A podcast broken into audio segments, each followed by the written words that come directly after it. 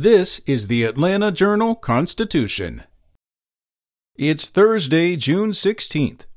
Even in a campaign filled with head spinning news, the latest revelation is a shocker. Herschel Walker, who has spoken out repeatedly against absentee dads, fathered a son who he financially supports but doesn't see. Court records obtained by the Atlanta Journal Constitution show the child's mother sued Walker in 2013, a year after giving birth, to obtain a declaration of paternity and child support. The child is now 10 years old. It's the latest in a spate of controversies that has dogged Walker in his campaign against Democratic U.S. Senator Raphael Warnock that could decide control of the chamber. Walker has falsely claimed that he worked in law enforcement, asserted that he graduated from college when he has not, exaggerated his business record, and made bizarre statements promoting a purported coronavirus cure. On Wednesday, Walker's campaign sought to downplay news of a second son.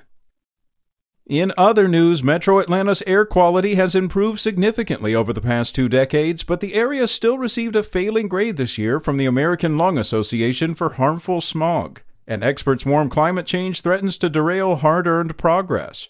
Atlanta ranked as the 51st most polluted city for smog and 37th for year round soot in the association's State of the Air report. Atlanta improved 16 places for smog and 6 places for year round soot compared to a year ago. The ALA and state officials attribute the Atlanta area's improvement to long term trends related to the Federal Clean Air Act, which, among other things, sets standards for air quality and emissions from vehicles and industry. The association's State of the Air report has been released annually for 23 years and uses data collected by the Federal Environmental Protection Agency. Karen Hayes, the Air Protection Branch Chief for the State Environmental Protection Division, wrote in a statement that air quality in Georgia has improved dramatically over the years, and all areas of the state are meeting the federal standards.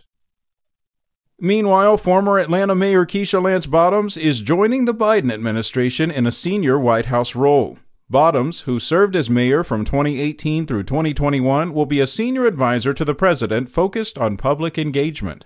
She will also oversee the White House Office of Public Engagement. Sharing the news on Instagram Tuesday evening, Bottoms added, hashtag honored. In a statement, President Joe Biden said Bottoms understands that democracy is about making government work for working families, for the people who are the backbone of this country.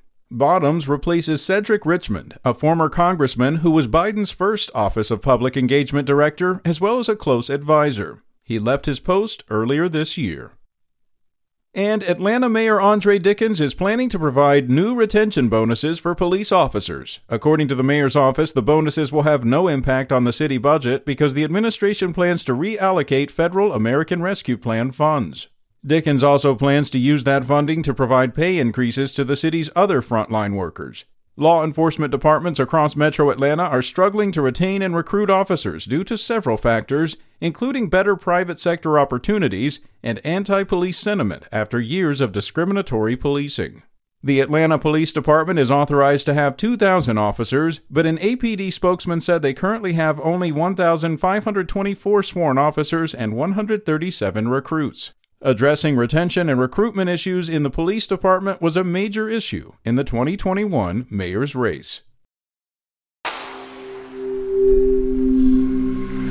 Spoken Layer